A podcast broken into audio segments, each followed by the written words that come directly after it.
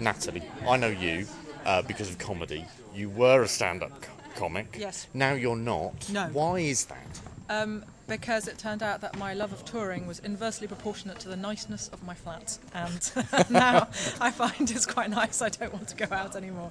Also, I've realised that driving a thousand miles every weekend is uh, that's it's a young man's game. So it's the practicalities of comedy that perhaps you didn't you didn't sort of appreciate or grew to. I really loved it for love. about 11 and a half of the 12 years that I did stand up, and then I realised that I even slightly more loved sitting at a desk and writing a little bit, a little Right. bit more. And then this way, when I come out, it's to something like this or to a book festival, and that's actually all right. It's actually fine. I don't feel that constant need to, you know, mm, impress, impress, impress. It's just a little nicer. The discussion has been about what's best. Uh, this is slightly uh, derogatory, but what's best, comedy or tragedy?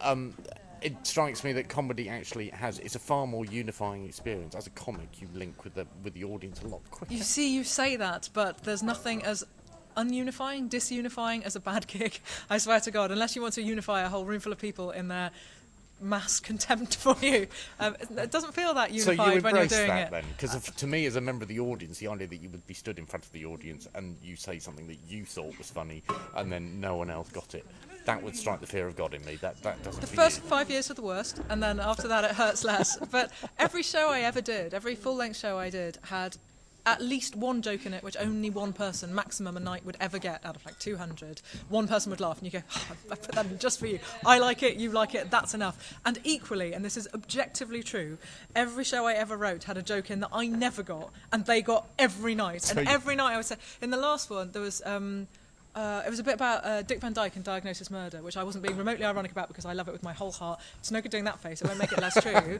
and every night I would say blah blah blah, something about uh, Julie Andrews saying in a, a commentary for a DVD um, that at the time that they made Mary Poppins, Dick Van Dyke was the biggest star in the world. And I would pause and say, "Imagine living in a time when Dick Van Dyke was the biggest star in the world." And every night they would laugh, and every night I would stand there, and go, "Why are you laughing? I mean it. That's when I want to live. What's wrong with you people? It would be brilliant." Every night they would laugh. We would. They were laughing at a joke I wasn't making. I swear to God. But are they not laughing? Um, I may appear sort of being slightly fawning here, but are they not also laughing at the way in which you're delivering? Possibly, or perhaps they were just laughing at me rather Well, than no, with no, me, or even near I'm- me. I But what I'm suggesting is that maybe actually in, in laughing they're sort of forming some kind of emotional connection with you that perhaps they wouldn't get with another comic.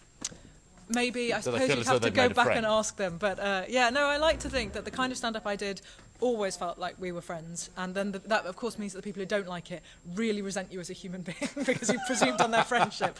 That was always quite stressful. But uh, yeah, no, I had lots and lots of people over the time I was gigging would mail me saying, you know, having seen your show, I think you would like this film, I think you would enjoy this book, and you go, oh, that's actually really strange because we've never met, and at the same time, really lovely that you feel like you know me from that, and they were almost always right too. I've discovered the TV series Veronica Mars uh, off the back of uh, audience member in Aberdeen, and I can't, I don't know who they were, and I can't thank them enough. It was brilliant.